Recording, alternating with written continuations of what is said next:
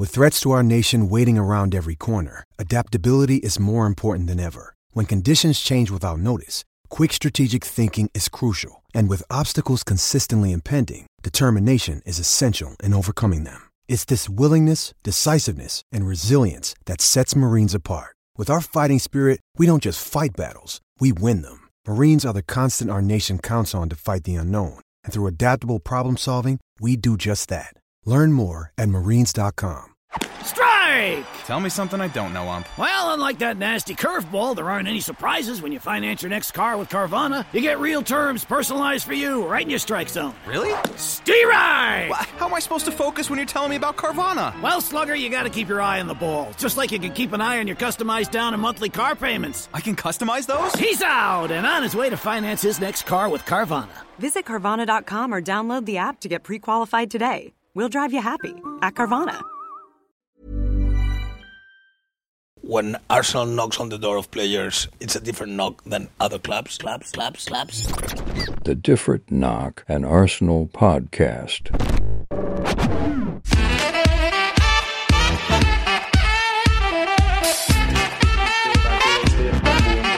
trying to get better each day. So you've chosen to sign this new contract here at Arsenal, but what made you so sure that this was the best place and this was the right decision for you?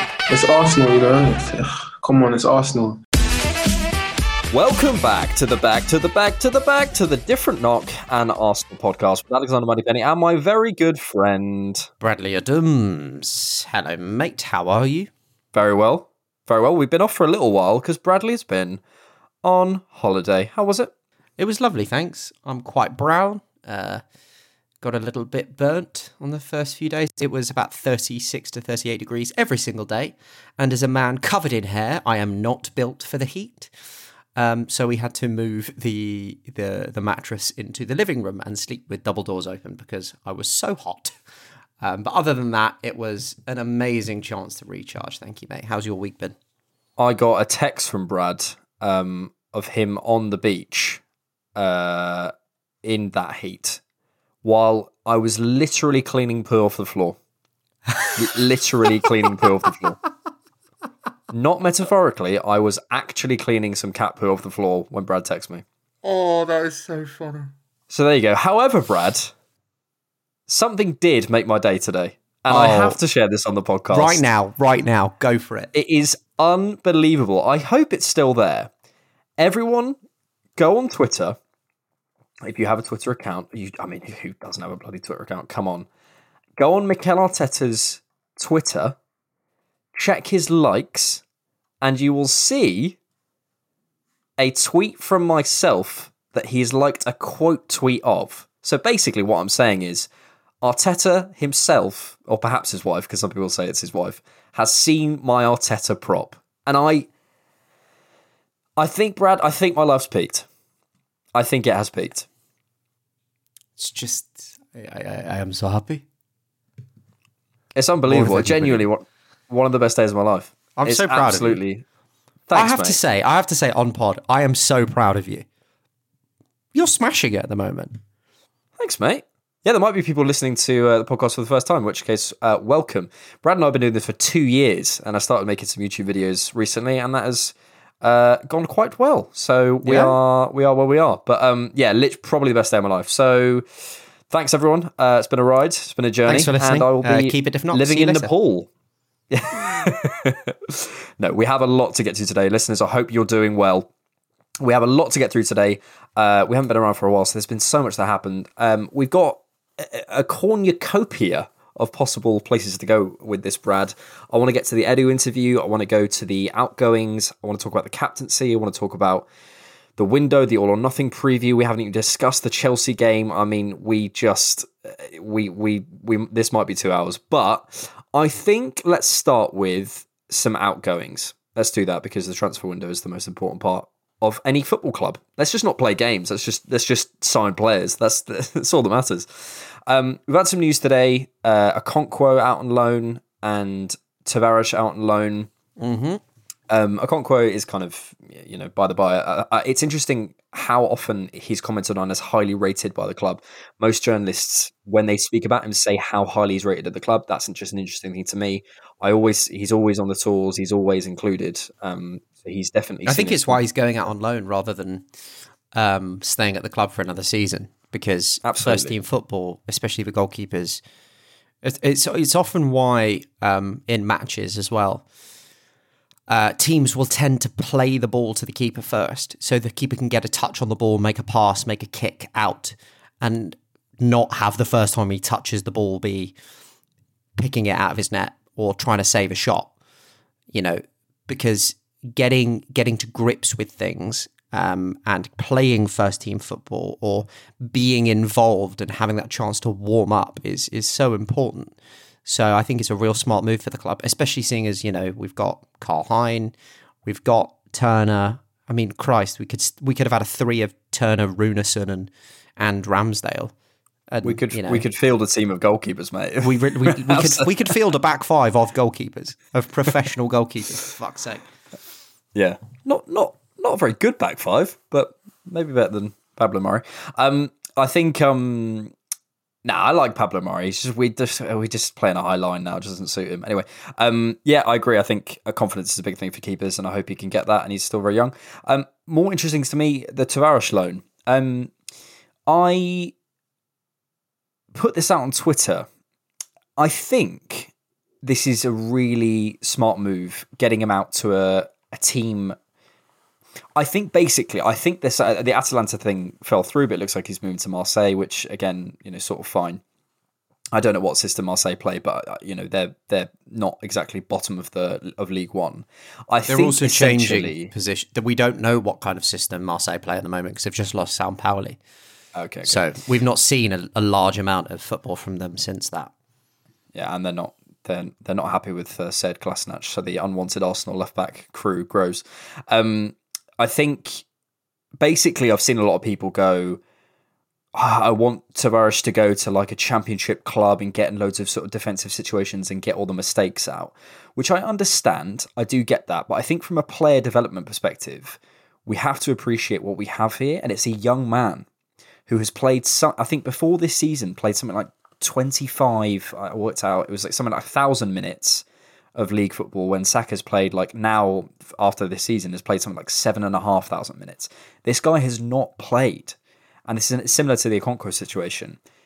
He's got strengths and ability and quality. If you stick him in a situation where he's you know he him basically what will be probably his establishment as a proper professional football player is in a situation he's not comfortable with that is not good for personal development if you think think of any situation that you're trying to personally develop someone in if you know for example I don't know, you've got a, well, the analogy I used was a kid in school and they're struggling in school generally, but they're really good at maths. You don't take them out of maths to try and round them off. You say, no, you're great at maths, keep doing that. We're really proud of you in that and stay there. But also, we're going to try and, and push you in other areas. So I, I think it makes a lot of sense pers- personally. There's a there's a couple of things to note as well. If you look at Tavares and his superpower, it is probably attacking verve, sticking him in a three. And and you know we we've played this this system where we we tend to roll one of the the fullbacks uh, into that kind of almost auxiliary third centre back with Tommy Tomiyasu doing that last season. And whilst we may be moving forward to having Zinchenko and Tomiyasu invert into the midfield, that ha- we still might want the option of having a real attacking outlet down that left hand channel. Circa, that's why we're keeping Kieran Tierney. You know, i i different options are great, and I'd rather him refine his superpower as being an attacking left back and get a shitload of first team minutes doing that uh, in a in a in a, in a system where he will be defensively covered and it won't be as exploitative, if that's the right word. Exploitative. He won't be as exploited, I yeah, guess. he won't be as exploited, and um, and that that will allow him to grow in the player that we want. We want a second option at left back that is unbelievably attacking. Um, Uh, so let him go and, and learn the craft doing that in a way that isn't going to affect a club wanting to challenge one for Champions League football and two for trophies.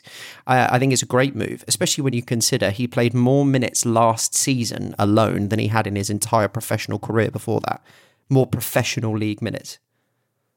Yeah, that's what I was saying before. You know, It's, like it- it's crazy the, the the little amount of football that he had played before this season, and allowing him to go out and refine that superpower, and then if he does refine it really well, gives Arsenal the choice and the option of, okay, well, which attacking left back do we sell? The one that is a physical specimen, or the one that you know has matchsticks for legs that seem to break all the time, and it it creates it creates what wonderful challenges and choices about what to do.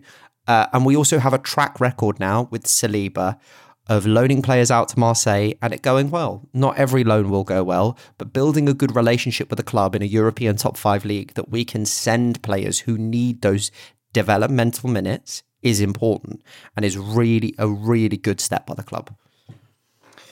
Yeah, two good points, and, and two to come back on there. I think fir- firstly, Tavares is never going to be that Kieran Tierney 1v1 99th percentile player. It's, it's not going to happen. So so us putting him in a situation he's not comfortable with, there's no point. Like it, it, it's you, you know he he can and should and I think will improve. Um, and actually, I think he already is. I watched him in pre-season in the Chelsea game, and I thought his one v one defending was much better. There's a situation with a player that I can't remember. Thinking about him, Reece James, um, where I saw him not diving in and really strongly held up. And you don't want to take him on him. He's fucking what a physical specimen he is. Second point being absolute hunch, but I think Arteta is trying to develop essentially three options at fullback on both sides because I think we're still looking at left centre back. So I think we're still we're still probably going to try and have the left centre back who actually rolls around into the three, like um like Tommy Tomiyasu does. I think that left centre back will possibly you know be able to play out wide as well, but you know will will um so will be playing out wide, but also maybe playing at left centre back. But sort of a hybrid LB LCB, I think is the kind of profile we'll go for. We'll then have the inverters in Zinchenko. Um, and uh, Ben White and Tomiyasu on um, on on sort of either side. Tomiyasu can play both sides, and then I think we'll get attacking covers as well. Sorry, attacking more attacking fullbacks as well in Nuno Tavares and possibly Brooke Norton Cuffy or something.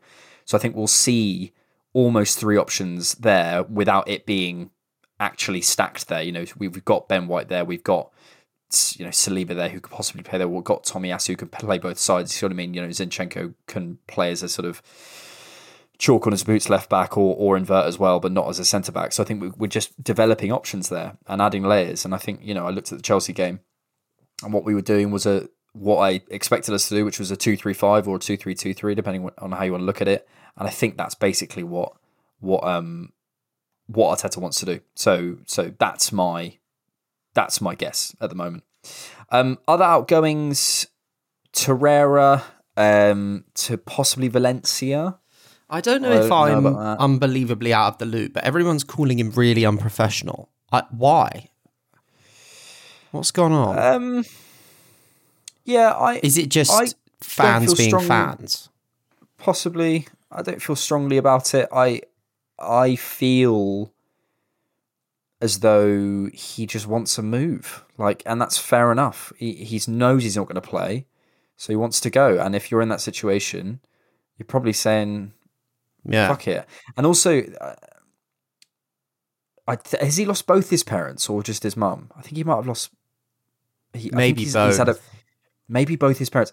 I um, people might not know- this. I lost my dad in 2017, and honestly, at some point, you just go. I ha- I have to just start acting how I want to act. I think it's you know when you have a a, a, a parent die, I can speak from first hand experience. You just like fuck it. Do you know what I mean? Like there is a real kind of at some point there is a kind of fuck it like attitude, and it's usually one of the stages. I think it's kind of one of the stages of grief. And I imagine Mhm. he's there. He's going, life is too short. I can't be bothered to sit around at Arsenal Football Club. I'm going to agitate for a move. So Yeah. you know, I think people people have different um, reasons for doing the things that they do. I, I, I he's not cussing out the club. I mean, he is kind of twerking for every club in the world. But look, why wouldn't you? you he knows he's not going to play at Arsenal. He wants to go somewhere else. Fair enough. Yeah. Um, and on the other side of the scale, Leno looks like he's off to Fulham, decent fee, um, top professional, um, no problem there. Good luck to him, and I think that's a great coup for Fulham. Great move for him because he wants to stay in London, and I think it's a great. He's going to look really good in that Fulham team, who will face a lot of shots, and he saved us from a lot of cricket scores under Emery. So fair play to him. Yeah, I think also people are forgetting how high wages he's on. And, you know, that's, I think that's the reason the fee is so low, about eight to 10 million quid, because I think I would have wanted about 15, probably. I think that would have been fair valuation. But you look at the fact that he's on 100k a week and the only club that have seemingly been concretely interested are a newly promoted side. They're not going to want to eat a 15 million pound transfer fee and 100k a week when they're not even guaranteed to stay in the league. So I think that's why we've seen the price drop. Um, but yeah, it's a great signing for them. Uh, you know, they've, they've picked up him, they've picked up Charles Palhinha, who, who again, like they they seem to be picking up some really solid signings. So I'd expect them to stay in the league this season. Um, but I'm really I'm really happy for him because he has been an absolute consummate professional and just held uh, held himself in the highest regard and so I'm really happy he's getting the move that he's wanted and this is a situation where I'm happy that Arsenal have kind of been able to come to an agreement rather than for example if we accepted shit money for Torreira now I'd probably be a bit annoyed because he's been trying to twerk for every move under the sun after and Yep. being a bit unprofessional about it if if that makes sense. But um yeah good for him. Uh, it's a great move. Um and you know we'll see, we'll see him against us on the Yep. 27th won't we alex?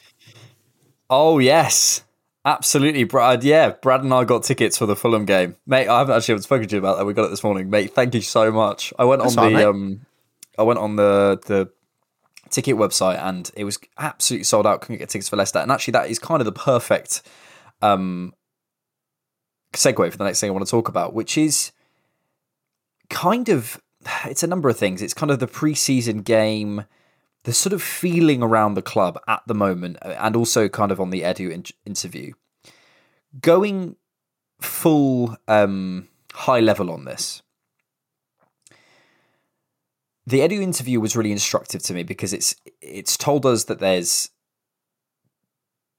there, there's a there's a there's a plan, and we kind of knew that, but actually he's been most the most specific he's ever been, right?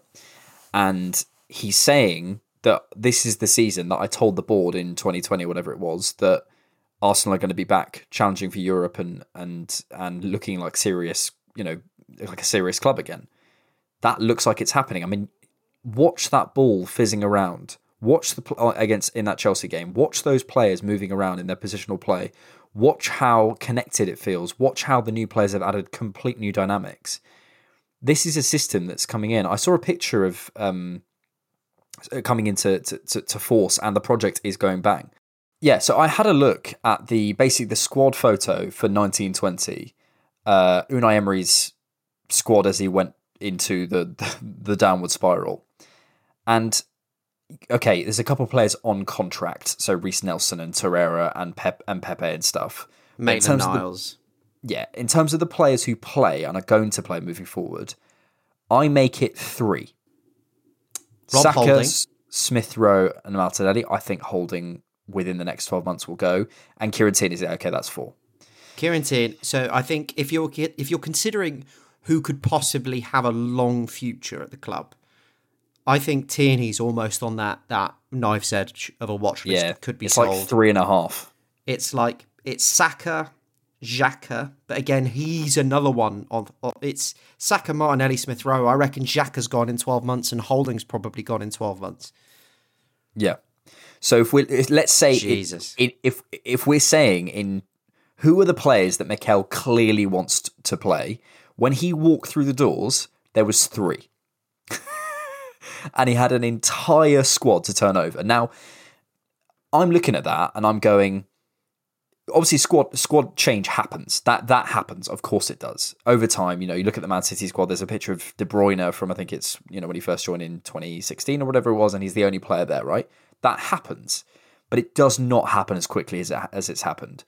And I feel like with the squad turnover, as Arteta has got his team, as the the project has started to click into place as Edu has been more and more clear with the public. Whether it was always that clear, it feels like it was, but whether whether we believe it or not, it, it appears to you know from what you're saying that there was this long term plan to get the, specificity. Now we've got that. I'm seriously excited about this team, Ser- Mhm. because as much as people can say, "Oh, preseason doesn't doesn't tell you anything," it's forget Chelsea. We were knocking it around and playing and technically secure. The patterns were unbelievable. The switches were unbelievable. The players popping up in different zones, body position, all the stuff you look for in a positional play team was there. It was it was sensational. So fuck it. I don't. I, I'm I'm willing to to take Here's the thing. more than more than um, perhaps should be gleaned from preseason, and I I love it, and, and I just feel really good about the club at the moment with all the clarity of messaging and what feels like the clarity of the project. I totally agree with you. Here's the thing we built a history with Arsene Wenger over slapping 14 teams in the league home and away and not doing so well against the top six. Obviously, I think Chelsea can improve their squad over the next three to four weeks that's left of the window or what, whatever's left. I think the same of, you know, I, don't, I think United are well, we're well out of sight of United right now. Like they've got a lot of work to do. Um, and I think you're looking at three people battling for, for two places, right? There is one thing that I think that I'm taking from this preseason, and that is that I'm not expecting really any slip ups against smaller teams. Because no matter how much they're improving now with odd random signings, they aren't getting near the level of not only technically secure and aggressive, penetrative, dicing football that we're playing and quality of signing. You know, we've signed Gabriel Jesus, and people want to chat shit because, oh, you know, it's it's oh, we're signing cities off cuts or whatever, or yada yada yada. Th- Like these are players that would start in 16, 17 teams in, and Pep in this said he didn't want them to leave. So Yeah, like it, it, Pep's called him before before this was even happening. Pep called him the best pressing forward in the world. Like we are signing great, great players, and whilst I think that yes, Chelsea have the opportunity to do so, I think Spurs' business is kind of coming to a close. Um, but there is there is real positivity moving forward and a real confidence in me that when I'm I no longer expect us to to see one 0 Southampton or, or whatever it was or two one against Brighton because you're taking the cogs out of the machine that caused those things to happen. yeah. No, and it's not to say that slip ups won't happen, but but as you say, we're we're removing. They'll be the- rarer. They'll be yeah, very removing rare. the risk They'll be factors rarer. as much as we can, and and and removing the you know, and you you can just smell it, mate. You can just smell it that you know that you see online fans, but you can't get a ticket for the Emirates Cup. You can't get a ticket for Leicester. You can't get a ticket for Fulham. Uh, I saw someone earlier say I was on. I was literally sat on my laptop at a coffee shop, having to like literally at. I think I logged on at ten oh one, right, and I was just sat there trying trying to get any ticket, right, and I got I got in the website at like ten oh seven, and it told me Fulham had already sold out. And I got us two seats in the same block that are rows and, and seats away from each other, right? there were still tickets for the Arsenal Chelsea game at home, one of the biggest derbies in Arsenal's season, days after they went on sale last season. Like, there is a reinvigorated uh, fan base at the club, which is amazing. Which is amazing. Yep. And it's a it's a it's a specificity and clarity that that are the two things. And we'll get you know we'll get into the Amazon Prime documentary uh, possibly after the break and the the trailers that have come out and talk talk and preview that. But it's the specificity and clarity and the it, there's no mistake here that we're releasing Hale End documentaries. Edu is doing more and more interviews. There is more and more media around the club. I don't, you know, even that news that came out today of KSI and Logan Paul, Arsenal are positioning themselves as a, and they're, they're acting again like a top club. That's what they're doing. And I've said for so long in this podcast if you want to be a top club, you have to act like one. Even if your finances don't don't stretch, which it appears we're doing. The there was a fascinating bit uh, interview that I think a lot of people missed about um, Arteta and Josh Kroenke. Is he's saying long term Arsenal want there to be a, a sustaining model, but they've identified that there had to be a period of investment for people like Liverpool, for people who've had any, any kind of success in the in the league. There has to be for a club like Arsenal a period of significant uh, investment before a slight reduction and more of a self-sustaining model and trying to to, mm. to do mm-hmm. things a slightly more cost-effective way.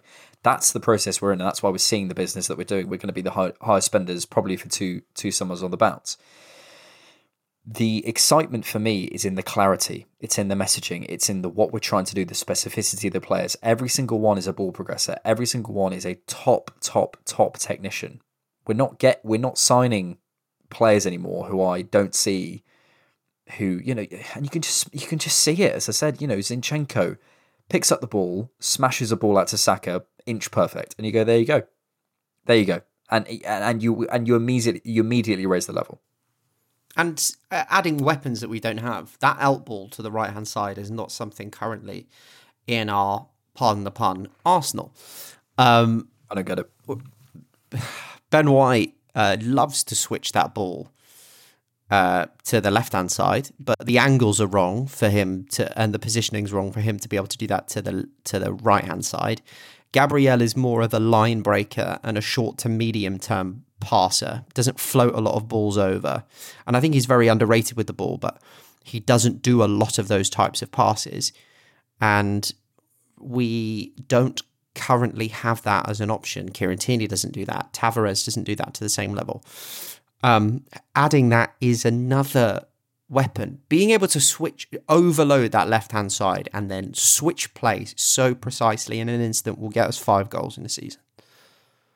And it's incremental increases and incremental weapons like that that turn you from top four challenger to top four definite, and then top four definite to title challenger, and then title challenger to title winner it's adding those different options that make you, you know, inevitable.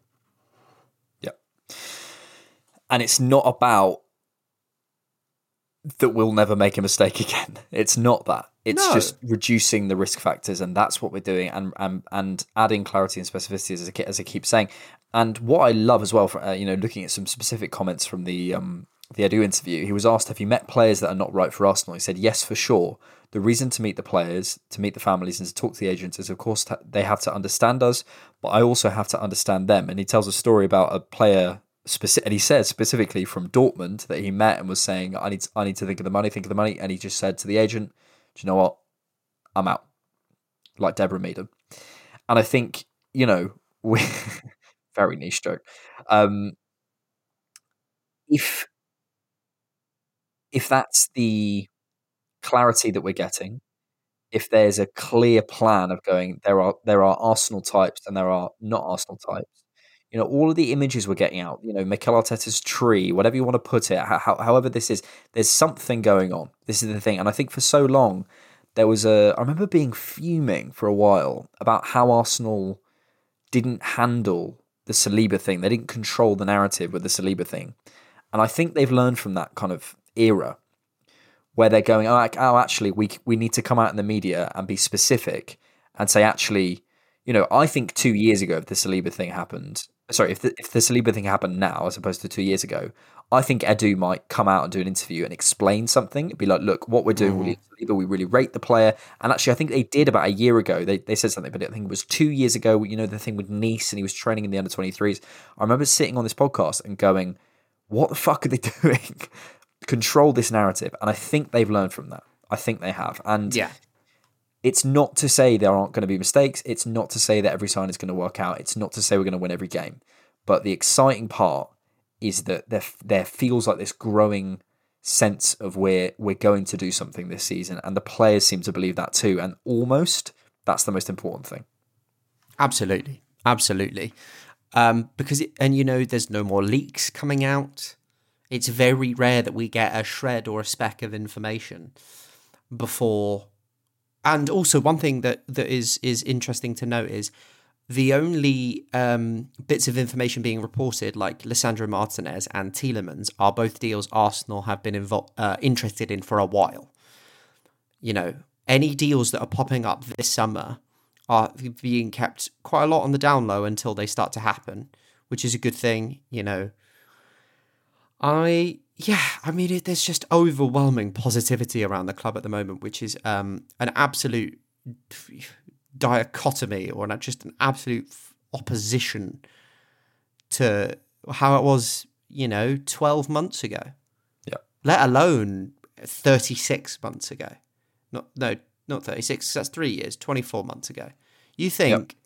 and I think about this a lot and I think about my journey as an Arsenal fan from uh, to be it from being, you know, very staunchly Arteta out.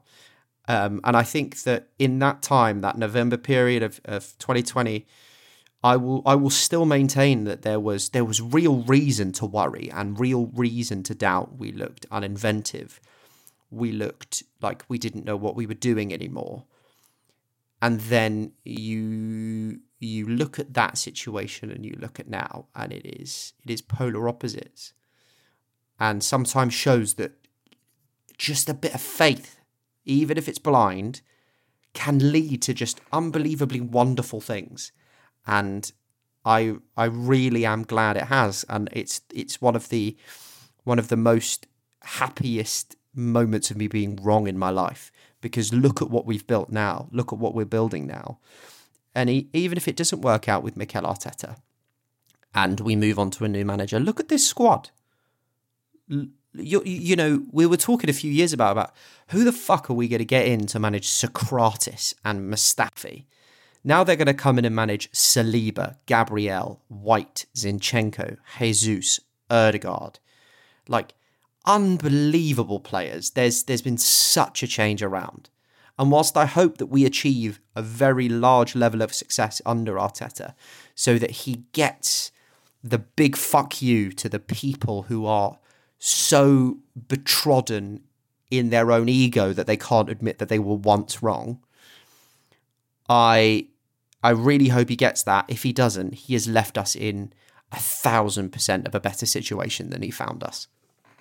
Yep, and by every metric, by every metric, you know, it's you know, you look at the squad value, how that's changed. You look at the squad age profile, talent is undeniable. The, the players are more talented. The, the the club's more united well, we're Arsenal, but you know what I mean.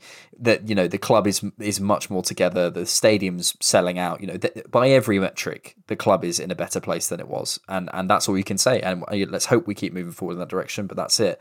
And you know, Edu, like I can't hammer this point enough. This is not how he has spoken in the past. He he speaks about we didn't sign Rafinha. I said to Deco, da da da da he would never have done that a couple of years ago. We're getting the Amazon Prime documentary and all the things that will come out of that and all the insights that we'll get. He speaks about whether he and Mikel decided on a signing. So we now know, okay, so they, okay, they have to work in tandem. They don't, you know, they both have to sign off on a, on a, uh, on a signing, etc., etc., etc. He's being specific about the top four and saying he's trying to win things this season. There's a specificity and an openness that was not there before, and that that to me is leading this project. And they're also speaking about things that we have spoken about for years, but hasn't been um, out in the open, perhaps uh, in terms of club media. Like things like, you know, when you've got a player who's 35 or you know 30 on big wages, happy and comfortable in London, it's impossible to move that player. This is the thing we've spoken about for so long. Yeah.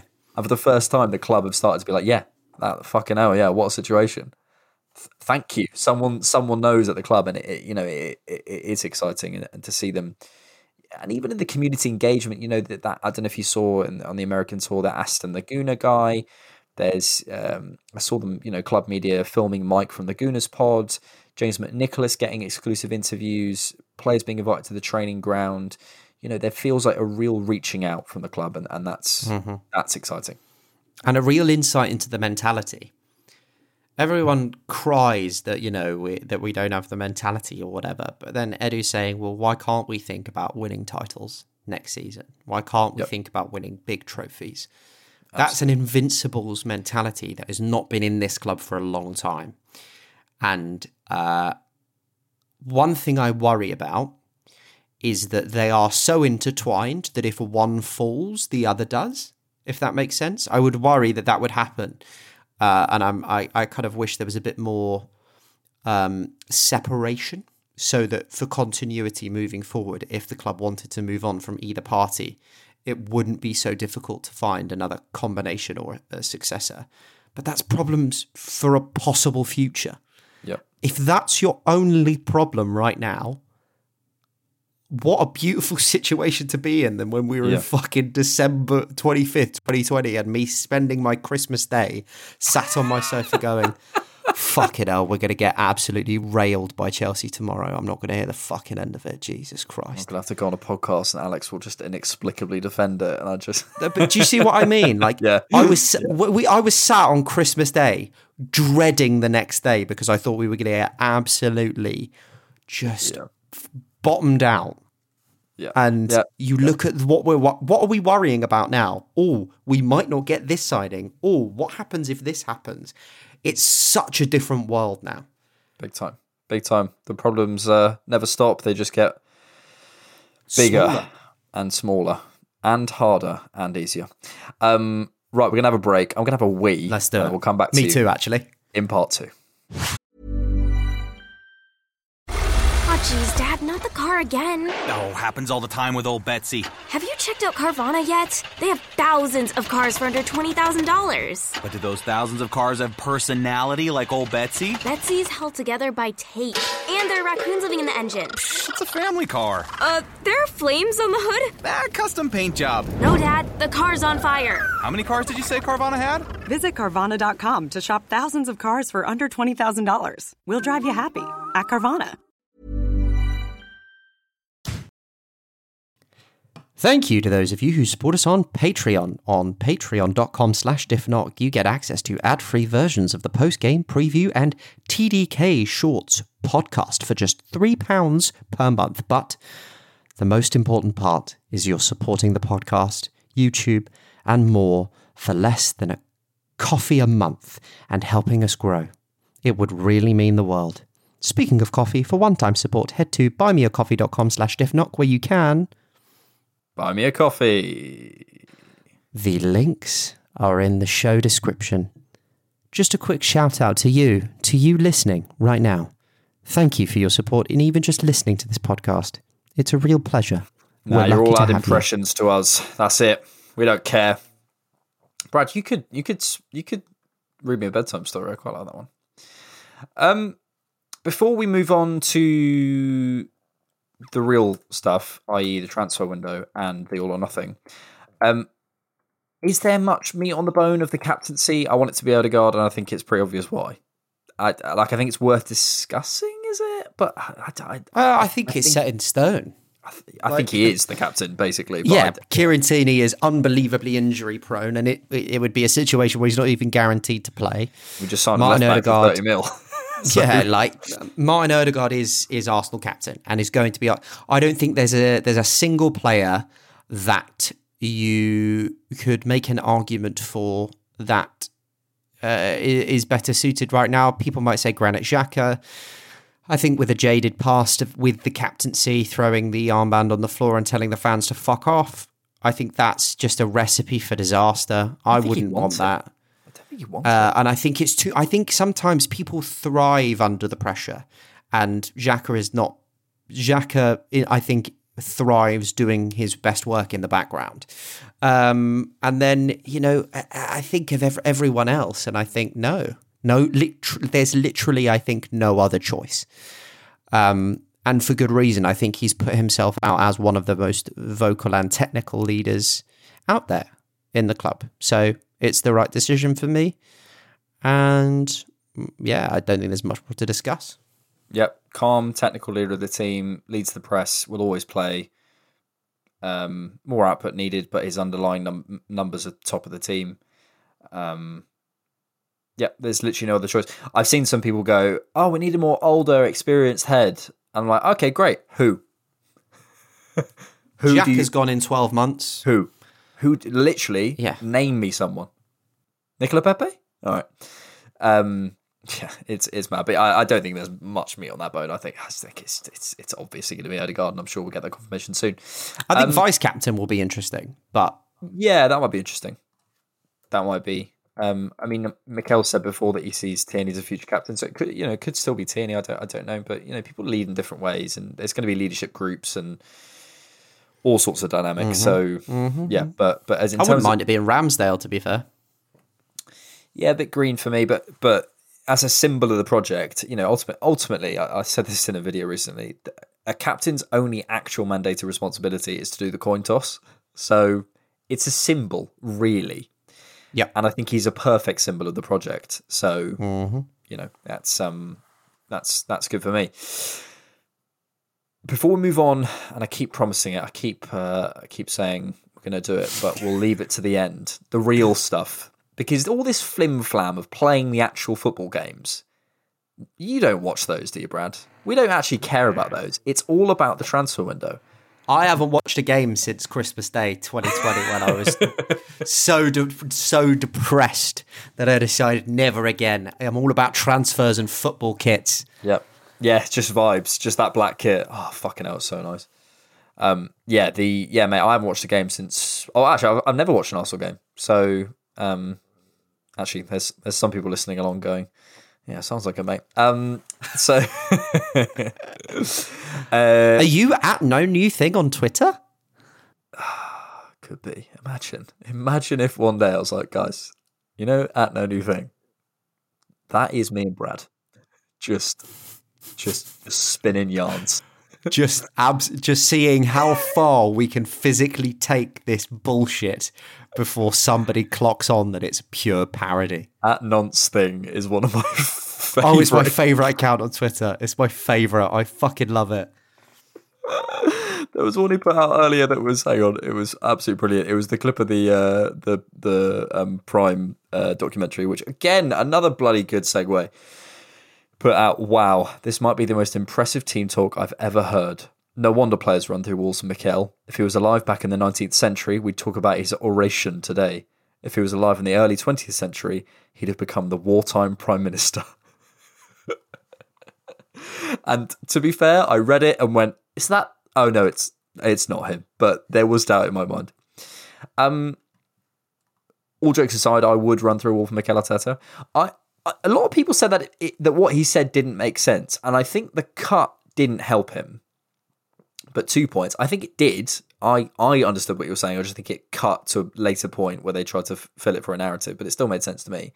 And secondly, it kind of in those situations, I, I really believe in the idea that people don't really remember what you said. They they remember how you made them feel in the situation, and all Mhm. they needed in that situation was the feeling that someone believes in them. They're on the Mhm. ground after three games, and that's why Mikel tells that person. In my opinion, tells that personal story. If he's saying, "Look, you know, boys, tough game today, but we try and get the three points," it's, it goes it goes in one ear and out the other. If he's saying, "Look, I've had."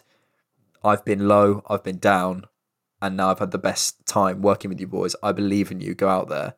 That's way more vulnerable and therefore way more effective, in my opinion. And it affected me, Mhm. mate. I, I got a little bit emotional watching it. The, the bit about like he was the first person with heart surgery in Spain or something, or some kind of like surgery. open sur- open heart surgery or something. Yeah, mate, mate. I um we went on a there are there are a few fucking idiots taking that and, and using it th- for whatever agenda and lens that they want. And that's fine. They can shove it up their ass and and you know spin around like a ballerina and do whatever they want with it because I'm so bored of it. And I'm glad these people are being bled out of the fan base uh, and no longer probably feel welcome as part of the fan base because they're not supporting the club. They aren't. It, it's gone past that now. Um, but two things. Uh, it isn't, and I've seen f- people who aren't fans of the club say this. It is no wonder that one, the players didn't down tools during that 2020 period because that was horrible. And if they were ever going to down tools to try and get a manager sacked, it was then. But also, why? One, we then went on a 10 game unbeaten run. We won 22 of 35 games from that date. And we look at these players, and I look at Martin Odegaard, and I think it was in that Wolves game where he collapsed on the floor after. Uh, and I remember the elation I felt after that scuffed Lacazette Jose Sá own goal. And I remember seeing for 90 minutes every single one of those players just running and br- trying everything that they could. And it is no wonder that they. I, I would, I would, I would fight some of these Nancy Twitter accounts for Mikel Arteta. I would. I like after that. After that speech, I, I would. I will go to war for that man. Absolute. Sometimes people just have an innate ability to lead, and we do not, unfortunately, get to see that a lot because we get to see moments in press conferences or clips from training. There's a reason he was Arsenal captain. And there's a reason why these players obviously want him to be Arsenal manager because they have never stopped going and they have never stopped running for him. And uh, I, yeah, what a clip. Just pure emotion and and humanity, and that's so important. I love him. Yeah, I think I think you're right in terms of the players' response. I don't. I can't remember a time when I thought they're not playing for this manager. They are playing for this manager, and they actually, I believe, they were in on your fateful Christmas day. do you know what I mean? I do, I do believe that. Um, I suppose there's a there's a bit of an atmosphere that I or, or I've seen commentary, and I think I'm sure some people probably think this of like, well, it's all propaganda, it's all PR, it's all it's all you know. What's the point of watching it? It's kind it's kind of pointless, and it it it is PR, but you have to be perceptive enough to see what is and isn't PR. Ultimately, it's clips of the players in the dressing room. How can you not find that interesting? on some level. Of course, they're going to cut it to make it more interesting. Like this isn't some great. They're going to cut it to make it look bad. It, yeah, like, like, we're going to look like shit. We're going to look like shit after the first fucking twenty minutes of the first episode because we got we got battered for three games. It's going to be horrible to watch the moments against Burnley where Lacazette you know, does his best Rick Ross impression and spoons that open net chance about six meters wide. It's going to look like fucking shit when Rob Holding gets sent off and we get battered 3 0 at Tottenham and then we lose 2 0 at, at Newcastle. Like this, people are calling it PR. This is exactly what happens with a lot of TV series in a modern world where people are used to only getting it and binging it instantly. Is that you express opinion before, uh, like, before actually consuming the art form. If it's a six episode TV show, you do not have a fully formed and valid opinion until you've watched all six episodes on that whole arc. You don't. So stop calling it PR. You ain't fucking watched it. You just ha- like you haven't watched it. How can you call something PR that you've seen about two minutes of? It, like, I, listen, I'm a massive Star Wars fan, and this pissed me off about the Obi Wan show. People were calling it one of the worst things that's ever been released for Star Wars, and this and that, and all this bollocks. After two episodes had been released, Alex, they hadn't watched the show. You how wh- what? That's like me saying I've watched oh, oh, I've watched six the first six games of Arsenal season this season, and if we win all six, we're the best team in the world. We're going to win the league, and then no, that's it. Well, I'm not watching anymore. I'm not. I'm not. Th- I'm not thinking full. That's it. The table's done. It's so stupid. Like it it angers me just because of just how how little processing power it actually takes to think like that. Like there must be just a little monkey with cymbals sat in your head, fucking clapping its hands along because of the level of, of just unintelligent thinking going on in your brain.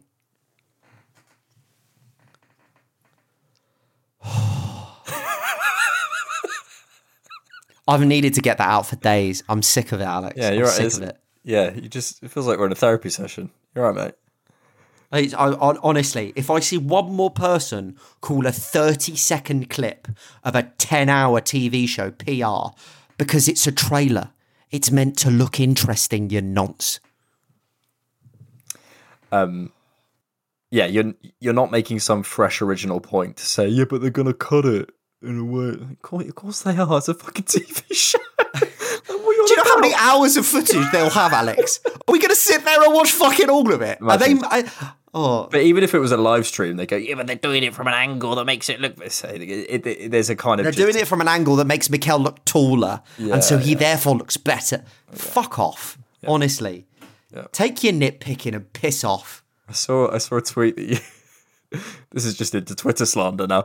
I saw a tweet that you you responded to earlier. That was something like, "Of of course, the first tweet that Mikel liked since 2020 is one promoting himself above the club." And I was like, "You you have to be actively trying oh, at this point Bruv, you must dislike things." you must view the world. You must view the world in some sepia tone bullshit from Zack Snyder's version of like fucking superheroes in the DCEU and all that bollocks. You must be viewing the world like what's are you what's gone wrong in your life?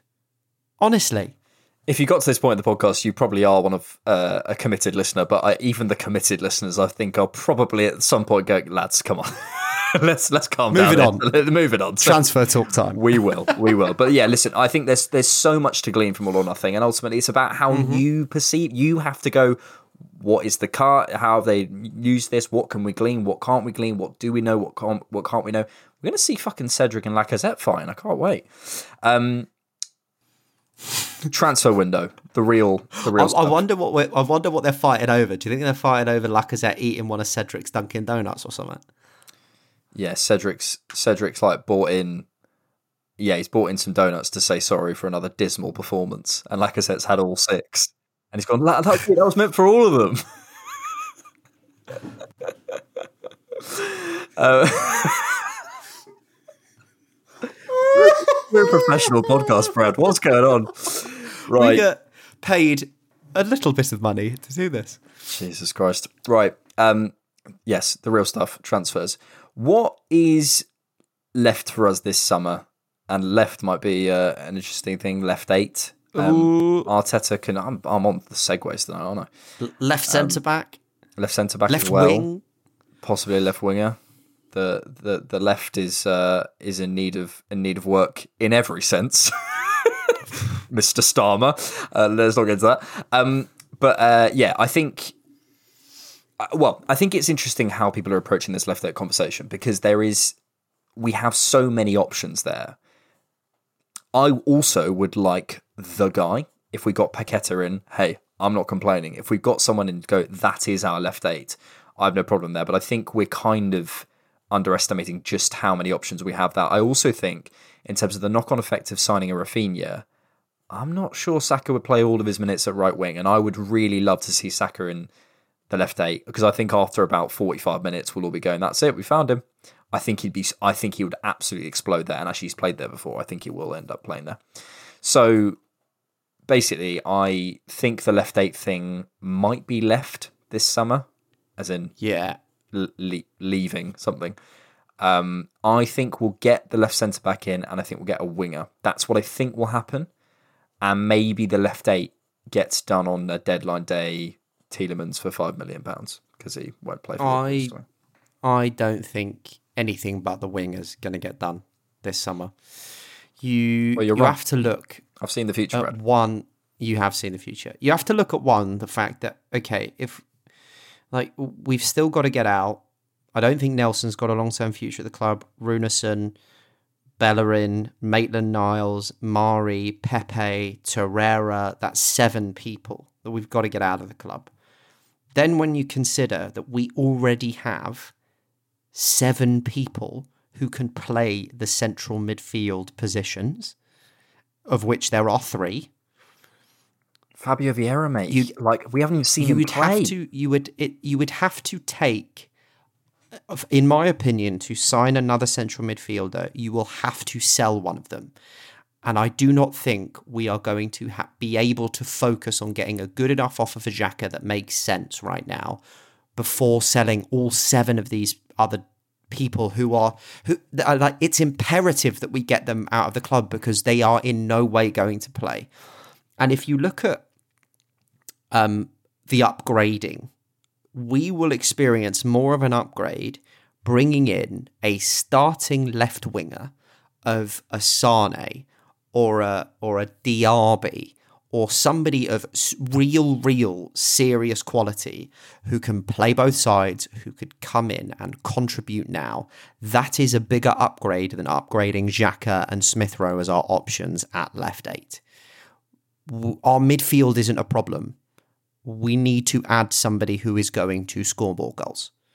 And if that is the only thing that happens, fine. The smart move for me would be, and and this is also because I'm not I'm not so hot on Tielemans. I think he's all right. I don't think he's ground like he's not groundbreaking. The smart thing for me would be to go out, slap as much money as it takes to get a what like a game changer of a winger in, and then deal with central midfield next season, if you need to. Smith Rowe might become that left eight permanently. He might have a storming season as, an interior Vieira, player, As could Saka. as, as could, could any of these players. As could Sambi. Sambi's future might be at eight and not at six. We could end up in a situation where we're going next season, okay, we need to buy another six instead of another eight. You know, let's let the players that are there. Let's let Smith Rowe have a run in the in, in, in the side. Let's let Xhaka have this season because we're probably not going to sell him yet. And then let's reassess next season because we will experience more of an uplift in result by getting in a supremely talented winger than we will a supremely talented central midfielder. We really, really will. I, I can, couldn't agree more. And um, I I do think the left centre back will happen. And I, th- I think another centre back will leave. Well, Pablo Marí will definitely leave. I think Rob might go. I think might be an end of window thing, just a hunch. The the central midfield thing, yeah. I mean, I mean, we haven't even seen Vieira in the shirt yet, and we were already going. We need a left eight, you know. And I, th- I personally think Odegaard will swap sides at times, and Vieira will play in the right eight. I think we've forgotten how good this guy could possibly be. He looks fucking great, and yeah, as you say, we have so many options there, and so many people who could be the answer. Do you know what I mean? You know, we're not looking at we're not looking at the we're not looking at Reiss Nelson and going he could be the answer on both wings. There's no one else. There's Saka and Martinelli. no one's saying Smith Rowe's the answer long term at, at, at, at, the wing, and I don't think he'll play like that. He's just too much of an interior. We need the width. So, um, yeah, that's that's my read on it, and I completely agree with you about the winger, and that would be the biggest level raiser for us. Say we got a winger who gets us 15 goals this season, that could be the difference between fourth and second, or second, Jesus, fourth and third. Sorry, um, probably would be, or a comfortable fourth or and yeah, fifth. Yeah, yeah, yeah, yeah. So, so that's huge for me, and I think the club will do it. Look, we, we're clearly looking at a winger. There's all this talk about the winger that we're looking at that no one knows the name of. I can't wait to find out who that is. The second Saka feels his hamstring against Napoli in the quarterfinal of the Europa League, we're all panicking, mate. We're all panicking because who's going to go on that right side?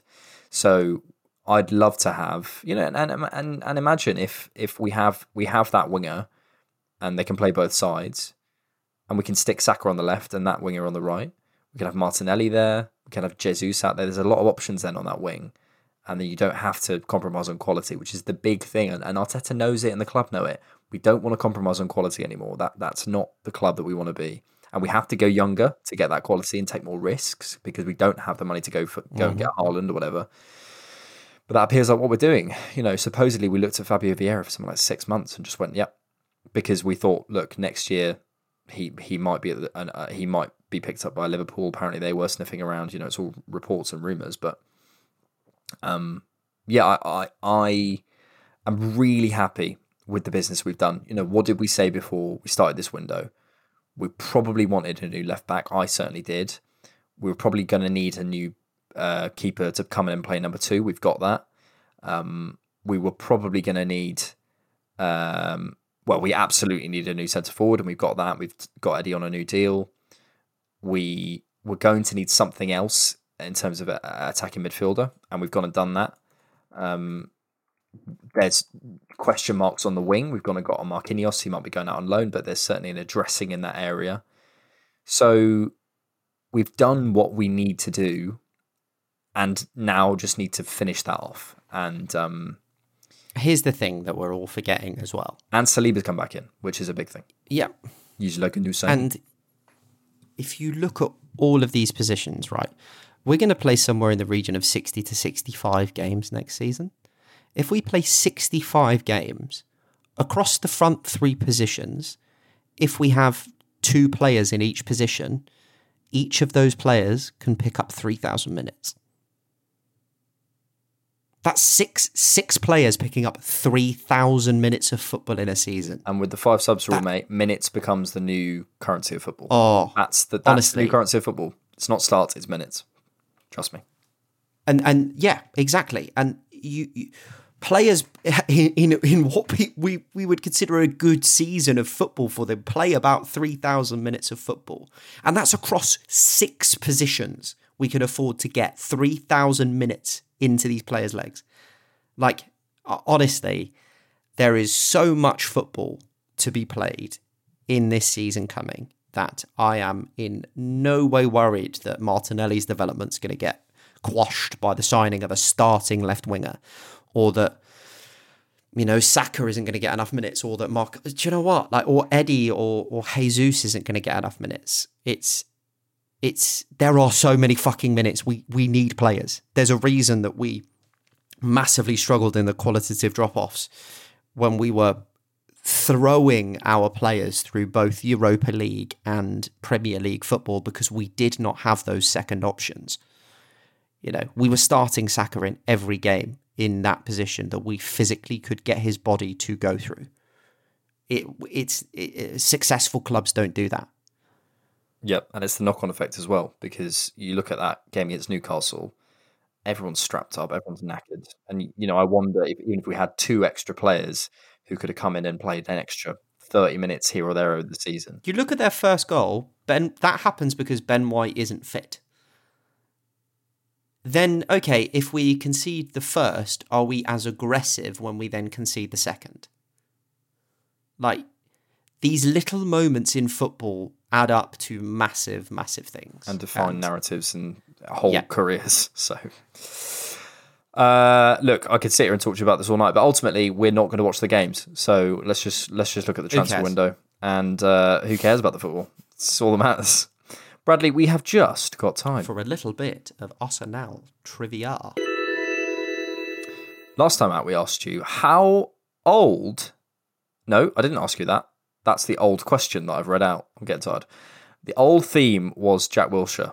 And I asked you, how tall is Jack Wilshere? How tall is Jack Wilshere? Any guesses, Bradley? Five foot seven. He's five foot eight. Oh. But he's a short five foot eight. Um, he is a um, short five foot eight. The theme for this week was Ukrainian players who've played for Arsenal. Ukrainian players who played for Arsenal. And the question this week is when did Oleg Luzhny, the only other Ukrainian player apart from Zinchenko to play for Arsenal, play for Arsenal? What years? Uh, for example, 1963 to 2027. Um, if you played that long, fair play to you. Um, right, Bradley. Two things. Oh, actually, and a theme, please, for next week. Uh, the theme is going to be a bit niche. Arsenal FIFA Ultimate Team player ratings. That is such a Bradley Adams circa 2020 theme. Jesus. I might start asking you to do the Arsenal trivia soon, Brad. I feel like it might be time to hand the baton. And for um and for the you read us read us out art. Let's make let's make that a thing. You read us out the because uh, you've got I think you've got a nicer speaking voice than me, Brad. That's what I'd say. Oh, um, the thing you know, the you're very sweet. I know. Um, I hate when people say, you know, when you know when people you offering them a cup of tea or a coffee, and you're like, "Oh, do you want some sugar?" And they're like, "No, sweet enough." Not funny. Oh, not funny. Hasn't been funny since the 1940s. Very specific. Um, two things we should mention. Uh, one serious and not serious. Uh, the less serious one is I've just got an email from Fluid. He's Fluid, and it's simply this. In the words of Delia Smith, "Where are you? Let's be having you." So here we are, Fluid. We're back. Here We've been we away are, for a while. We have some more regular podcasts over the next couple of weeks. It is all Brad's fault, actually. Um, and the second thing is we shouldn't uh, let this podcast pass without mentioning Maria Petri. She unfortunately passed away this week. Um, Absolute legend of the game. If you, I'm, I'm sure you guys know about this and probably know her story by now. But rest in peace, condolences to her family. Absolutely, what Arsenal is all about. Just support. Yeah. Um, someone who embodied the values of the club, and she's going to be missed. Um, Yeah. mate, I've just all the clips of like her singing and stuff. It's just fucking. People dedicate their lives to this shit, and f- uh, literally what we are doing. So there you go. there Yeah. you go. Yeah, Um, you know, it's it's it is sad to lose somebody so ingrained in in the culture of this club, and um, yeah, I think you said it beautifully. There's nothing left to say. Um, right, Bradley. It's been a pleasure. As always, dear fellow. Thanks as always for listening. If you're new here, uh, please subscribe. That'd be lovely. Uh, check us out on YouTube. Find us on everywhere Spotify, Apple, wherever you're listening to us. Uh, give us a little cheeky follow. And uh, we'll see you. Thanks so much for listening. Keep it different, knock. And we will see you later. Peace. Peace.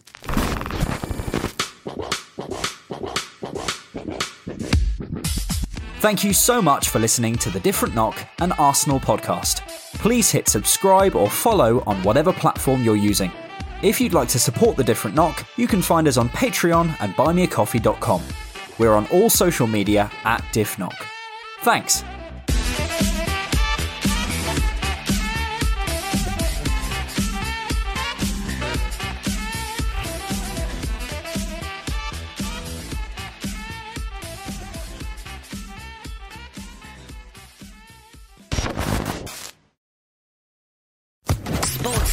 Podcast Network.